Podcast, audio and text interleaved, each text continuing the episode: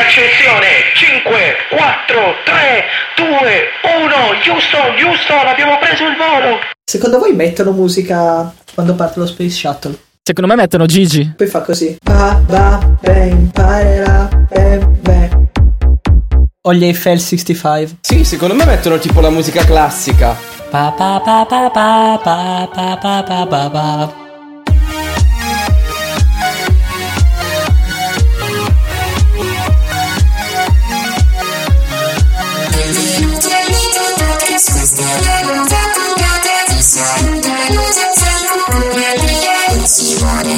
Ciao ragazzi, benvenuti a una nuova puntata di Metro.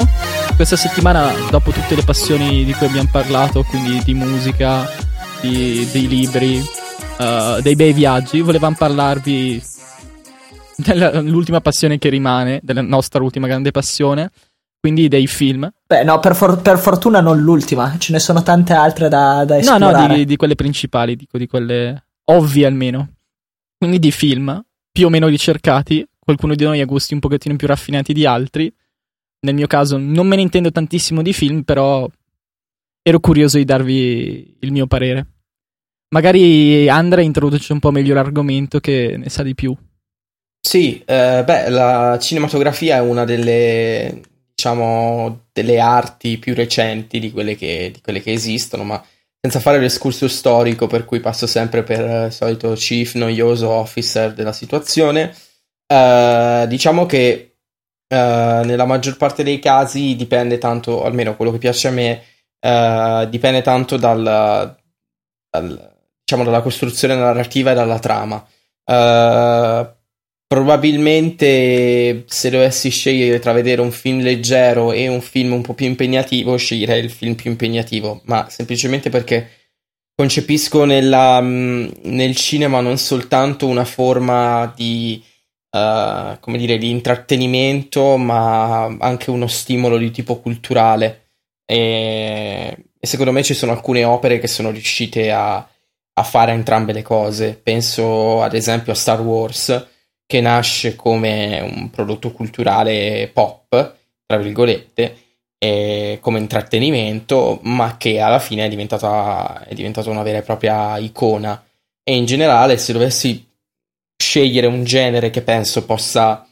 Uh, l'ho scritto quando, quando, ho fatto la recensione di, di Gravity uh, su Twitter, in uh, tre tweet da 140 caratteri ciascuno credo che non ci sia genere migliore per, della fantascienza per esplorare eh, gli abissi dentro di noi e i cieli sopra di noi, quindi la grandezza in generale di tutto ciò che è esterno a noi e la grandezza di quello che c'è dentro l'animo umano. Non per niente ultimamente quando ci sono i film, per esempio low budget, penso a un film bellissimo, almeno uno dei miei film preferiti che è uscito al Sundance Festival del 2011, praticamente sconosciuto, si intitola Another Earth, un'altra terra, e mh, fondamentalmente ha nella, nella, ovviamente qui non si, non si, faranno spoiler, quindi poi eventualmente andate a recuperarvi i film perché valgono.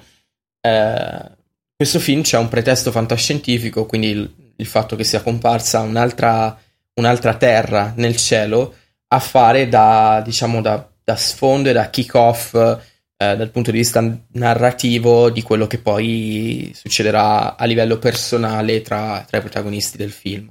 Andre, tu in passato mi parlavi di, di, un esperimento che hai fatto negli ultimi tempi, cioè quello di prendere IMDb, eh, prendere la lista dei film più graditi in generale o dei film storici più importanti, guardarteli uno dopo l'altro per dire se sono piaciuti a così tanta gente, probabilmente perché hanno un valore eh, che tralasciando il fatto che possono piacermi a primo impatto per gusto personale o meno. E volevo chiederti, uh, com'è andato quell'esperimento dopo un po' di tempo di distanza? Lo consiglieresti ad altre persone? Ah, io direi assolutamente sì. Come credo che ci sia oggettivamente, questo discorso vale per gli occidentali in generale, cioè diciamo che è più, che è più concentrato su una persona che abbia un background, che sia nato in Europa o negli Stati Uniti o, o comunque non in Asia, mettiamola così ci sono alcuni prodotti culturali del, del, dell'estremo oriente di cui noi non verremo probabilmente mai a conoscenza o perché non conosciamo la lingua o perché non vengono importati qua da noi. Di conseguenza la visione che possiamo dare è una visione molto occidente-centrica. Ci tengo a sottolinearlo perché eh, quando parlo, te- quando dico in termini assoluti che ci- esistono delle liste di opere culturali che vale la pena, che vale la pena leggere o vedere o ascoltare, eh, perché sono, tra virgolette, universalmente riconosciute. Quando dico quel universalmente parlo chiaramente semplicemente del, dell'Occidente. Quindi il concetto di pop? Uh, sì, è il concetto di pop, ma ci sono alcune opere, per esempio, molto complesse, molto strutturate, che nonostante tutto, pur non essendo pop, diventano parte della cultura collettiva condivisa. Uh, io non mi sento di dire, per esempio, che 2001 disse nello spazio è cultura pop, uh, però allo stesso tempo l- tantissime persone hanno presente che cos'è 2001 di sé nello spazio, nel senso uh, è abbastanza, abbastanza norma comune. Ehm, detto questo, credo che sì, esistano, esistano delle, delle liste di opere che sono, che sono, diciamo, oggettivamente riconosciute come, come opere da, da, da, recuperare. Io credo, per esempio, che il cinema di Charlie Chaplin uno magari può dire, vabbè, a me il cinema muto non dice nulla, però nel momento in cui riesce a contestualizzarlo nel periodo in cui Charlie Chaplin fece i suoi film e capire la genialità del suo particolare tipo di satira, eh, secondo me arricchisce molto, perché poi ti fa capire una cosa che secondo me è molto importante e qui mh, mm, penso sia importante sottolineare. Um, quando io vado al cinema, che è una delle mie più grandi passioni, cerco di andare veramente più che posso, eh, ma proprio al cinema, non solo vedere i film, perché mi piace proprio tutta l'esperienza cinematografica. Dico sempre che se non combinerò mai niente nella mia vita, mi piacerebbe lavorare, lavorare in un cinema, è una cosa che mi, che mi, piace tantissimo. Mi piace l'atmosfera della sala, mi piace, mi piace quando le persone arrivano sia per rilassarsi sia per vivere delle esperienze un pochino più elaborate. E ehm, diciamo che eh, nel contesto cinematografico, quando uno vede una pellicola, secondo me può vederla in due modi.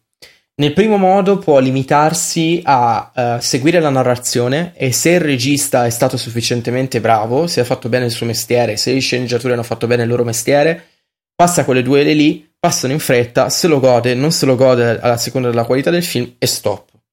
C'è un secondo modo, in realtà, che secondo me diventa molto più interessante e appagante, uh, cioè il tentativo di fare delle fasi di immersione nella fase di sospensione dell'incredulità, quindi fare dei momenti in cui si è totalmente coinvolti dal film e poi ogni tot provare a staccarsi e cercare di capire quali sono i rimandi che un regista fa a un altro regista, a un altro film o a, a delle, o a delle diciamo, dei richiami culturali. Uh, io faccio sempre l'esempio con, uh, con, uh, con Fabrizio Rinaldi su, su, Twitter, ogni volta ci troviamo a confrontarci su quanto sia bella, per esempio, eh, il, mm, lo studio che fanno nella serie TV Hannibal riguardo gli effetti grafici, cioè si, si, inventano delle cose che a livello di, di composizione, di fotografia e quant'altro sono talmente raffinate nel loro essere estremamente macabre che ricordano tanti, tanti classici eh, anche dell'horror e, e, veramente cercare di vedere questa cosa anche su un livello un pochino più cerebrale, non soltanto su un livello emotivo, qualcuno potrà dire che ti fa godere meno i film. A me personalmente rende più completa la, l'esperienza perché riesco a capire esattamente che cosa voleva mandarmi il regista con quel particolare inquadratura o con quel particolare messaggio. Però per fare un'analisi del genere devi avere una cultura cinematografica abbastanza elevata. Come per qualsiasi cosa, secondo me devi essere in grado, cioè per fare determinati collegamenti devi comunque aver visto un certo numero di film, devi avere analizzato un certo numero di film. Io trovo che quando ad esempio vado al cinema, da una parte sì, mi piace fare quello che fai tu, ma penso che sia una cosa su cui ragiono più a posteriori. Durante il film preferisco più godermi tutto l'impianto narrativo, l'esperienza rispetto a stare a pensare, anche perché, come parlavi tu, la sospensione della cos'è l'incredulità? Incredulità. Incredulità. È, è, quello che ci fa effettivamente immergerci nella storia e ci fa appassionare i personaggi, ci fa godere del film. Ti volevo fare una domanda, volevo fare anche una domanda agli altri, perché tu parlavi prima del fatto che Star Wars parte come intrattenimento, ma non è solo intrattenimento. Io mi trovo qua un po' a discordare con te, perché secondo me Star Wars è solo intrattenimento si tende, non so, ho l'impressione che si tende un po' a romanticizzare le opere del passato e attribuirgli dei valori che magari non sono quelli che hanno in realtà, come stavi facendo tu a Star Wars. Per me Star Wars è intratte- fantascienza, ottima fantascienza, ma è intrattenimento puro. Secondo me l'obiettivo di Star Wars è quello di essere intrattenimento puro e il risultato è quello. Però passati un po' di anni trovo che si, si tende a romanticizzare e dare, aggiungere altri valori, secondo voi? Io, io sono d'accordo con te in linea di massima, però su Star Wars c'è tutta una, un'analisi da fare relativa a uno, quando uscì Star Wars non c'era niente di comparabile sia dal punto di vista degli effetti visivi sia dal punto di vista della produzione fantascientifica dei tempi, cioè Star Wars non è semplicemente il Jedi buono contro il Sith cattivo e si prendono ammazzate con le spade laser. C'è un contesto politico, c'è un contesto culturale, c'è tutto un, un, mondo, un universo che è raro nelle produzioni cinematografiche. Se tu vai a vedere un film di fantascienza fatto oggi, eh, anche di quelli buoni, faccio un esempio eh, degli ultimi anni, che ne so, Moon. Moon è questo film che è uscito e e parla di questo operatore che lavora sulla Luna e si occupa di estrarre eh, elio 3, se non erro, che è questo com- combustibile eh, dal, dalla Luna, appunto, e c'è tutto uno snodo narrativo e quant'altro. Certo, c'è un background relativo alla famiglia dell'operatore che lavora sulla base lunare, c'è un background relativo a eh, che cosa sta facendo questa azienda per estrarre il, il, il materiale, però non c'è quel contesto politico, quella grandezza, quel, quei vari livelli sovrapposti che una visione superficiale di Star Wars ti dà. Cioè, se tu guardi Star Wars in maniera superficiale, tu dici, ah sì, c'è quello che è il figlio del, eh, del, del, del, cavaliere cattivo e diventa il cavaliere buono, affronta tante difficoltà, arriva e, e lo sconfigge e il padre alla fine si redime. Cioè, sì, vabbè, d'accordo, uno può vederlo così, però in realtà dietro c'è di tutto, c'è l'epica battaglia tra il bene e il male, c'è eh, appunto la questione politica relativa alla democrazia, alla ribellione, c'è il contesto religioso perché la forza non viene mai detta, ma è qualcosa di parareligioso, eh, spiritualista quasi, quindi c'è tutto quello che ci sta dietro a come è possibile che si sia in grado di muovere questi campi di forza e cose del genere. C'è la questione dell'incesto addirittura, o del, dell'incesto semi, semi-evitato, cioè c'è di tutto dentro Star Wars. Ma posso, posso farti una domanda? Una... Scusami Andrea se ti sì. interrompo. Però questa è una cosa che mi sono anche sempre chiesto studiando letteratura ed è uno dei miei più grandi dubbi. Tutte queste cose, secondo te, sono significati che noi attribuiamo poi a posteriori o sono cose effettivamente cioè, pensate sul, in, nel momento in cui viene fatta in tutta questa complessità l'opera. Che io sto pensando ad esempio alla... No, io, sto, io penso ad esempio a tutti i significati che si studiano durante la Divina Commedia. Ok, io mi sono sempre fatto questa domanda. Cioè, la Divina Commedia ovviamente è un'opera che ha tutto un suo significato, un'importanza culturale, un'importanza nel contesto in cui si viene inserito e tutto quanto. Però viene studiate, o anche le opere di Shakespeare, vengono studiate in così tanta profondità e gli vengono attribuiti così tanti significati che mi chiedo cioè, dove finisca il significato che voleva essere attribuito dall'autore e dove iniziano invece tutte le paranoie dei critici che poi ci possono montare su tutto quello che vogliono. Secondo me, ragazzi, io parlo dal punto di vista dell'artista. Uh, l'artista è cosciente fino a un certo punto del, dell'opera d'arte a cui sta lavorando. Se tu stai scrivendo un pezzo, se tu stai suonando, creando musica, creando un'opera visiva, eh, stai mettendo della parte dell'opera in maniera cosciente, quella che stai creando, il giro d'accordi, il testo, la melodia, quello che volete, e stai mettendo qualcosa di te di cui però non sei cosciente, la tua personalità, il tuo background culturale, tante cose di cui magari non, non stai facendo apposta a metterlo in quello che stai facendo. E che poi magari una persona ti può tirar fuori dist- quando ascolta il tuo pezzo, quando ascolta quello, quando legge quello che hai scritto a posteriori, perché ti conosce bene, perché vede in quella parola che hai scelto un'idea che volevi esprimere, ma che magari non, non ti sono neanche venute in mente al momento. Quindi, uh, se tu dici uh, le, le, solite critiche uh, delle, delle, persone che ci stanno dietro, la, la cosiddetta critica, sono sensate fino a un certo punto nel senso che magari l'autore volutamente ha voluto far intendere qualcosa per, provoca- per provocazione, poi dicendo altro. Oppure l'ha lasciata volutamente intendere in, un- in una certa maniera perché eh, sapeva che sarebbe stata interpretata in quel modo. Sì, sono, sono abbastanza d'accordo con te. Ci sono dell'idea che effettivamente il lavoro di un autore, qualsiasi sia poi la tipologia di opera, è, è più un lavoro no, cosciente, ma fino a un certo punto. E poi magari i critici vanno a tirare fuori in base alla vita dell'autore, in base al contesto e tutto quanto, vanno a tirare fuori dei significati. Mi chiedo soprattutto a distanza di tanti tanti anni quanto di questi significati siano effettivamente sensati e quanti no.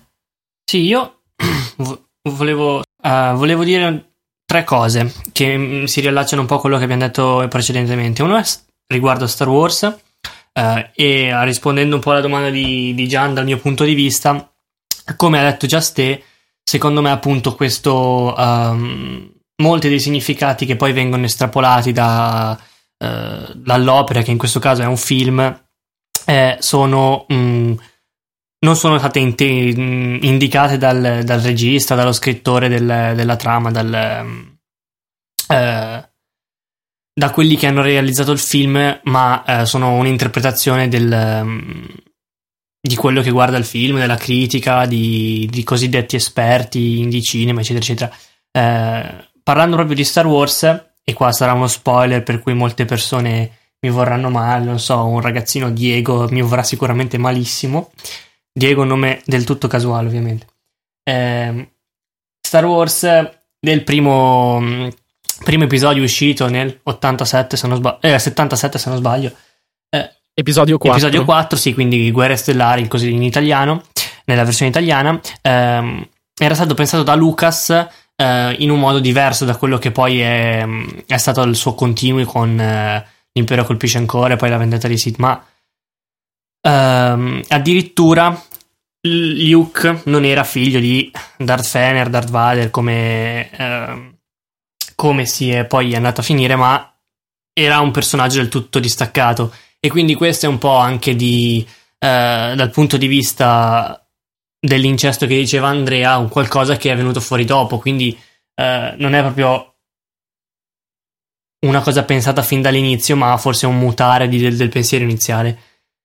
In secondo luogo volevo uh, parlare dell'interpretazione, per esempio che diceva Stefano, molto, molto, del potere di un film, di una canzone, di un libro è dato dall'interpretazione di chi lo legge, da chi lo ascolta, da chi lo guarda. E infatti per esempio Drive, che nei tempi recenti, quindi dal 2011 in poi, è stato forse uno dei film miei preferiti, comunque film preferiti in assoluto, di Refn.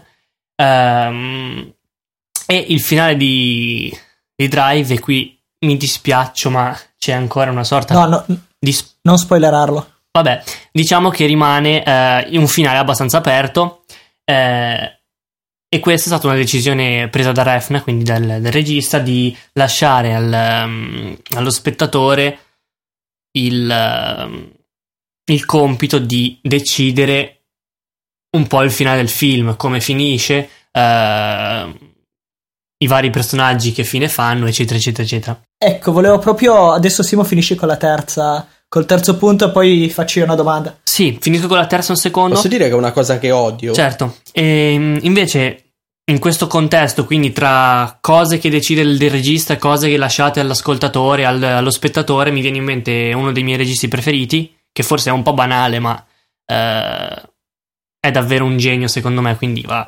assolutamente nominato, che è Kubrick, che eh, già citato da Andrea con Odissea nello spazio, eh, che includeva dettagli eh, assolutamente eh, difficili da cogliere ad, un primo, ad una prima visione. Infatti, di solito si colgono solo un secondo, una terza visione del film. Eh, per esempio, adesso in Shining, comunque ehm, ci sono diversi elementi e eh, questi sono voluti dal, da Kubrick, quindi un po' anche a discrezione del regista se è un perfezionista come era appunto eh, Kubrick o, uh, o, no, però sicuramente è un, um, è un qualcosa che um, dipende molto da, da chi fa il film. Capito. Come dicevo avevo un paio di domande.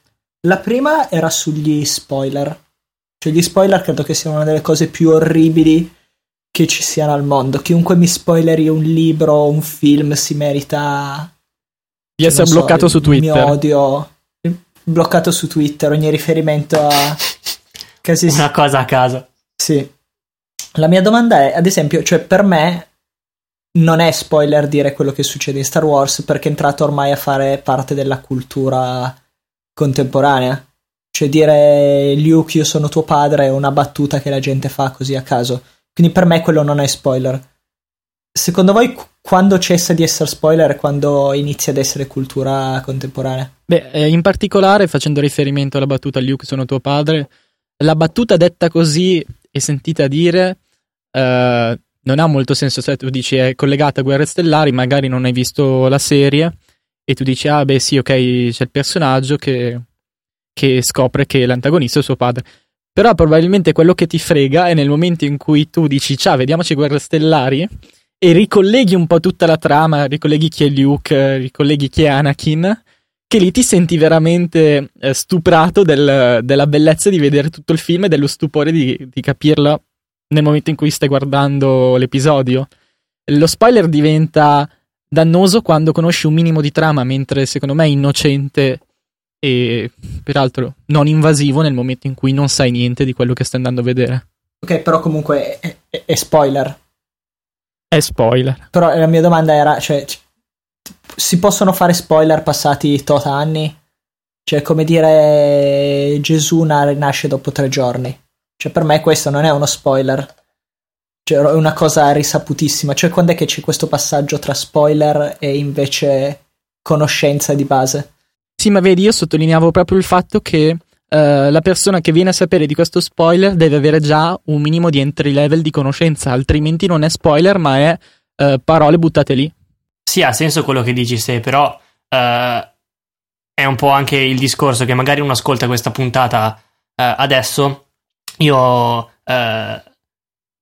dicevo il finale di, di, Drive. Lui ascoltava così un po' distrattamente e fra due o tre anni guardando Drive non si sarebbe ricordato la puntata e quindi dici non è spoiler eh, perché non ha ricollegato comunque alla trama, non ha riconosciuto i personaggi. Eh, però in realtà è uno spoiler, no? No, non è uno spoiler perché lui in questo momento non ne sa assolutamente niente di Drive, se non che esiste un film che si chiama Drive che tu hai nominato. Però se io ti dico il finale, tu domani vai a vederti il film, è chiaro che ormai... Ma non è detto che io domani vado a vedermi il film, quindi è una frase buttata lì, ma non è uno spoiler. Ok, va bene. La seconda domanda invece era perché sennò spoiler o non spoiler forse era una domanda un po' troppo provocatoria e se- senza un, un, punto fine. Questa è diretta da Andre che ha già espresso il suo dissenso. Cosa ne pensate dei finali aperti nei film? Secondo me sono una cosa di, di una molto molto spesso, se non in rarissime occasioni, sono, sono una pigrizia e sono simbolo di pigrizia, impotenza e spesso incapacità sia del regista che dello sceneggiatore. Cioè, non è sempre così, perché ci sono alcune, alcune situazioni in cui o fai il finale aperto o fai il finale aperto, c'è poco da fare. Però per la stragrande maggioranza dei film uno spesso fa il finale aperto perché si aspetta di fare il sequel. E quindi da un po' di questi anni a questa parte non riusciamo ad avere dei film che siano in sé delle opere compiute. Vi faccio un esempio.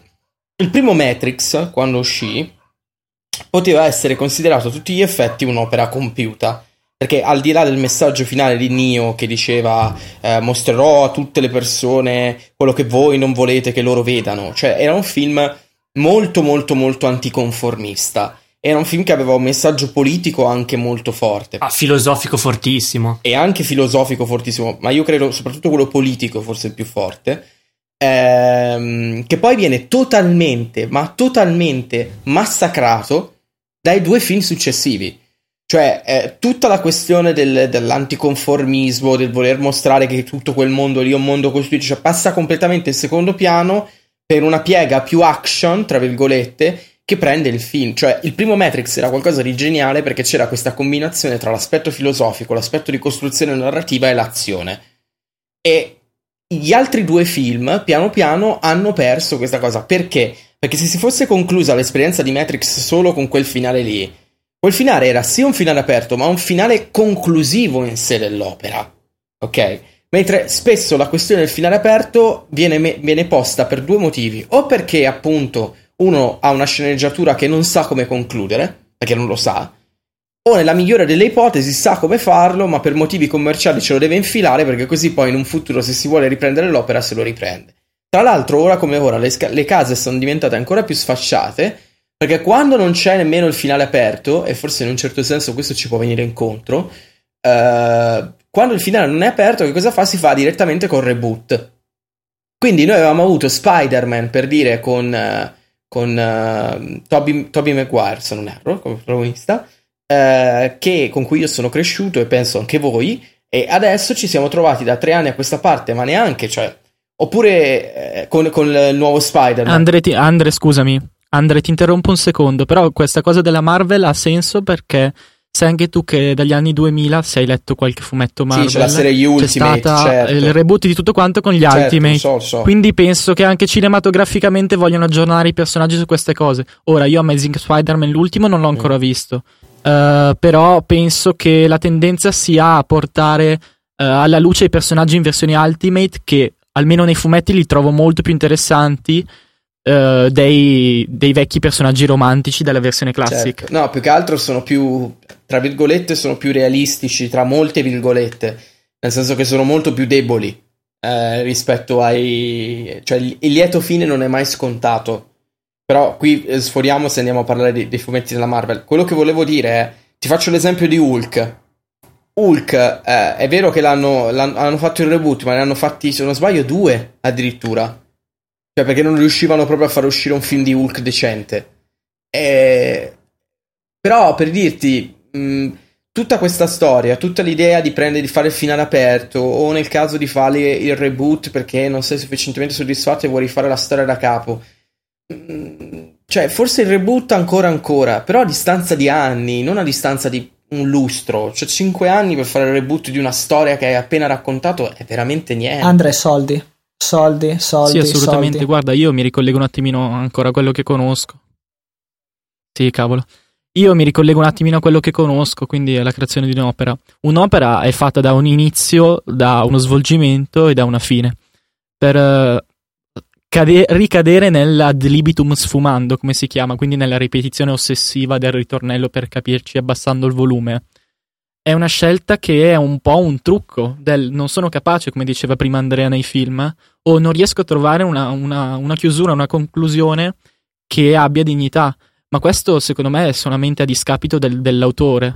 Nel senso, eh, tu devi essere capace nel, nel, a dare importanza a tutte e tre queste parti alla stessa maniera. Perché se vai a trascurare il, finale, che è la, più, la, parte più semplice da trascurare, uh, non stai fornendo un messaggio completo a chi sarà poi spettatore di quest'opera. E la trovo una grande mancanza artistica che si sta sempre di più diffondendo. Un po' come per, succede nei pezzi, nei pezzi elettronici ultimamente. Ti trovi questa coda e questo inizio di battiti con la cassa, che si chiama la, la cassa dritta, la, la, cassa in quattro quarti, che è quella roba che fa jden, jden, jden, tipo metronomo in testa per uh, tre minuti su un pezzo che dura 5 minuti.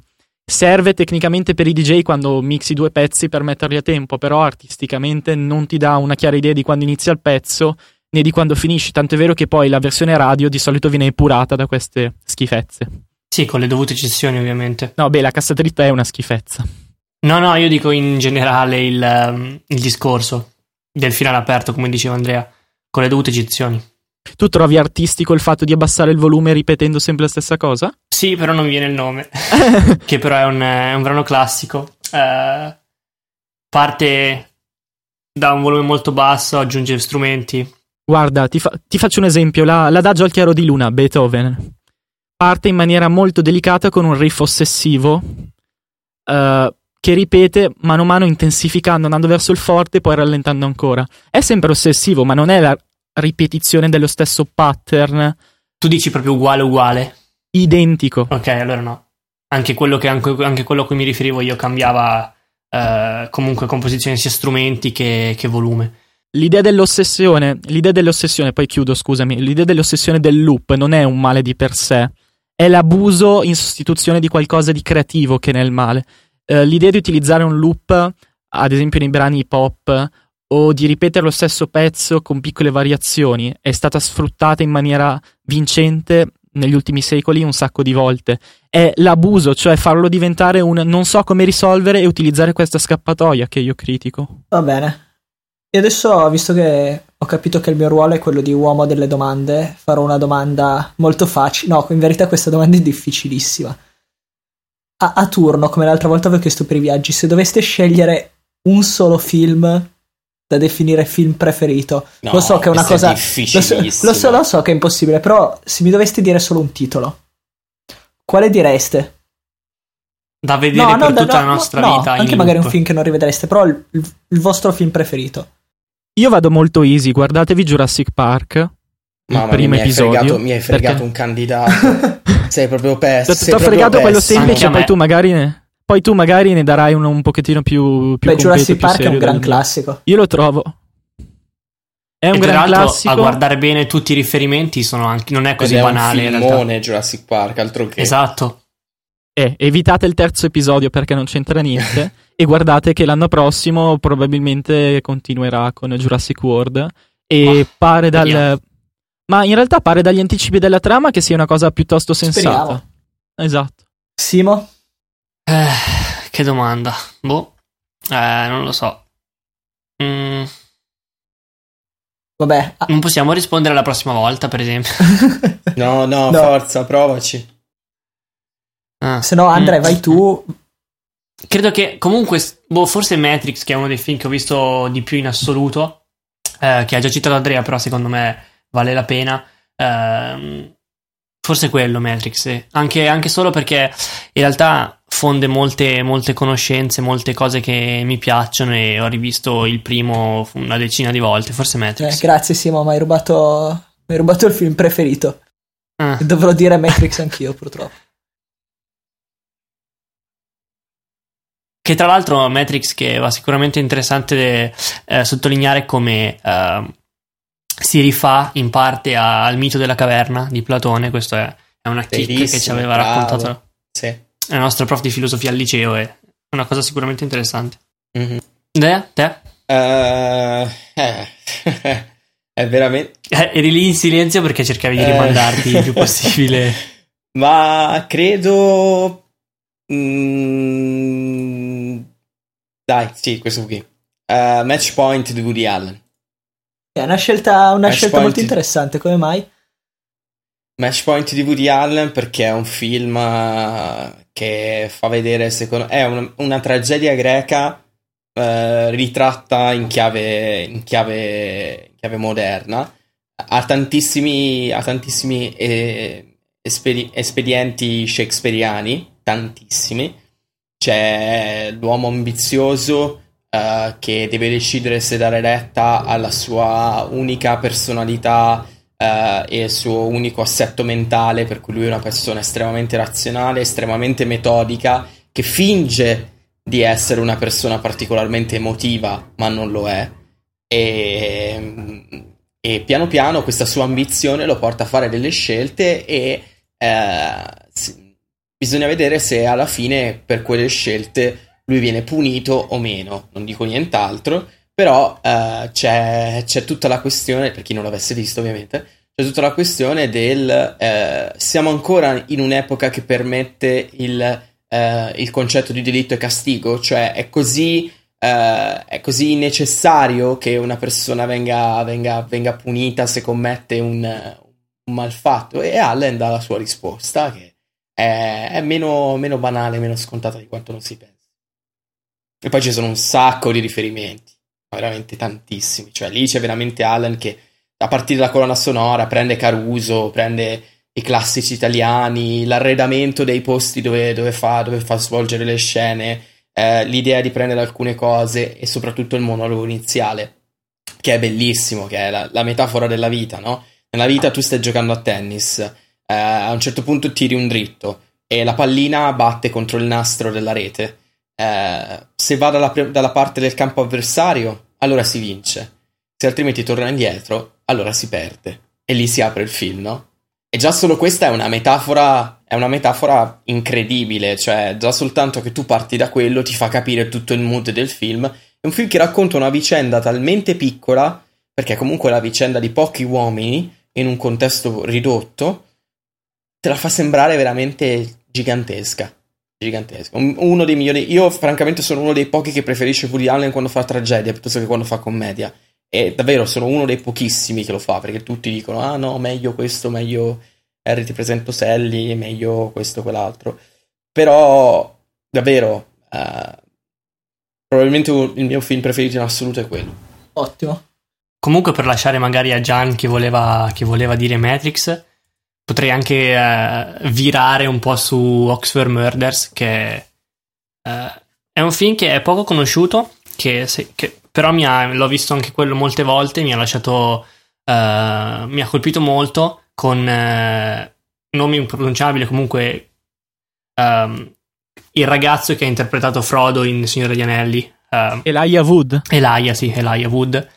Um, ed è molto, molto bello perché comunque si fa a uh, delle definizioni dei teoremi matematici eh, risalendo comunque anche ai pitagorici, quindi a cose piuttosto lontane. Però è, è davvero avvincente, è molto, molto bello. Scusate se intervengo, ho detto una cavolata, non Harry, ti presento, ti presento Sally. Io e Annie, scusate, perché quello è un altro, è, è Rainer. Ti perdoniamo Andre per stavolta. Mm. e dovrò andare. Grazie, Simo, sei stato molto gentile. Che con gran classe mi hai lasciato il film preferito Matrix e con altrettanta classe sei riuscito a dire due film preferiti invece di uno come ti avevo chiesto. E questo qua è l'unico che mi manca, Oxford Murders, quindi andrò a vederlo. Piacerebbe anche sentire magari dai nostri ascoltatori se ci twittate quali sono i vostri film preferiti perché sono sempre alla ricerca di nuovi film da vedere, quindi ci fareste a tutti e quattro un enorme favore. Va bene, grazie mille ragazzi, ci sentiamo la prossima settimana. Vi auguriamo una buona prosecuzione. Ciao a tutti! Ciao ragazzi, buona settimana. Ciao ciao.